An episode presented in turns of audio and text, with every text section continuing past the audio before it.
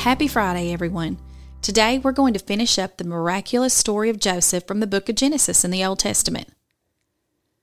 Yesterday, we saw how quickly God turned Joseph's desperate situation around, but even with all of that, the story still isn't over. So, like we talked about yesterday, Pharaoh's dreams predicted seven years of good crops and then seven years of terrible crops.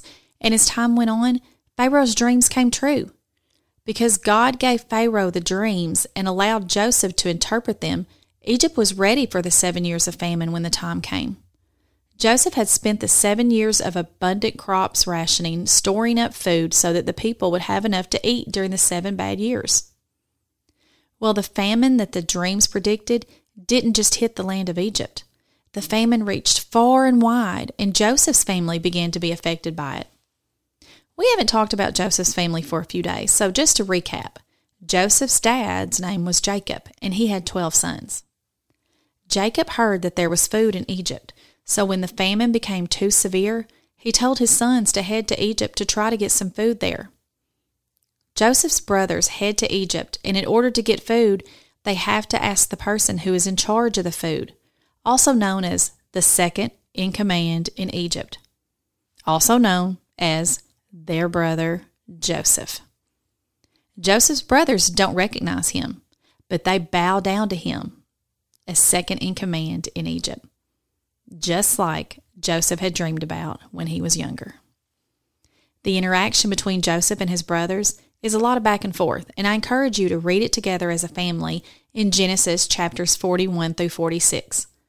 But basically, Joseph gives the brothers food but keeps a brother behind because he wants them to come back and bring their youngest brother Benjamin back with them. Eventually, they had to go back to Egypt because they ran out of food again, and one of the brothers is still being held captive in Egypt. But they had to take Benjamin with them because they knew the second in command, who was Joseph, wanted them to. When they go back, Joseph kind of plays a little trick on them and hides a cup in with their food to make it look like they were stealing from the palace. When they find the cup in Benjamin's belongings, the brothers are terrified. But when Joseph sees how terrified they are, he eventually lets them know who he really is. He tells his brothers not to be distressed or angry anymore, but that clearly all the things that happened in the past had to happen so God could put him in the right place at the right time to save thousands of lives in the famine. After a joyous reunion, the brothers go back to their father to tell him the miraculous truth about who the second in command of Egypt really is. Pharaoh tells Joseph to invite his entire family to come and live with them in Egypt. He even tells them not to bring their belongings because he will give them all new things when they come to live in Egypt. So Joseph's father and all his brothers and their families leave their home and go to Egypt to live with Joseph. And this is how the Israelites end up living in the foreign land of Egypt, which eventually leads us to the story of Moses. But that story is for a different day. The big takeaway from the story we have studied this week is that sometimes God needs us to go through difficult circumstances to make us end up in the right place at the right time in order for his plan to be fulfilled.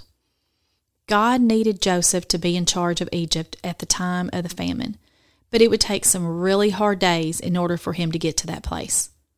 So, what we can learn and take away from this story is that if we are walking through hard times today, we need to stay close to God and never give up on our faith because it could just be that God needs us to walk through a hard time in order for us to receive greater blessings and be a part of a bigger plan later on down the road. Do you think it was fair of Joseph to trick his brothers and make it seem like they had stolen from the palace? Do you think you could have forgiven your siblings as quickly as Joseph did if they had treated you like Joseph's brothers treated him? Adults, have you ever had to walk through something really difficult, but later on you could see why you had to go through that in order for God's plan to be fulfilled? Thanks for turning in this week. We hope y'all have a great weekend.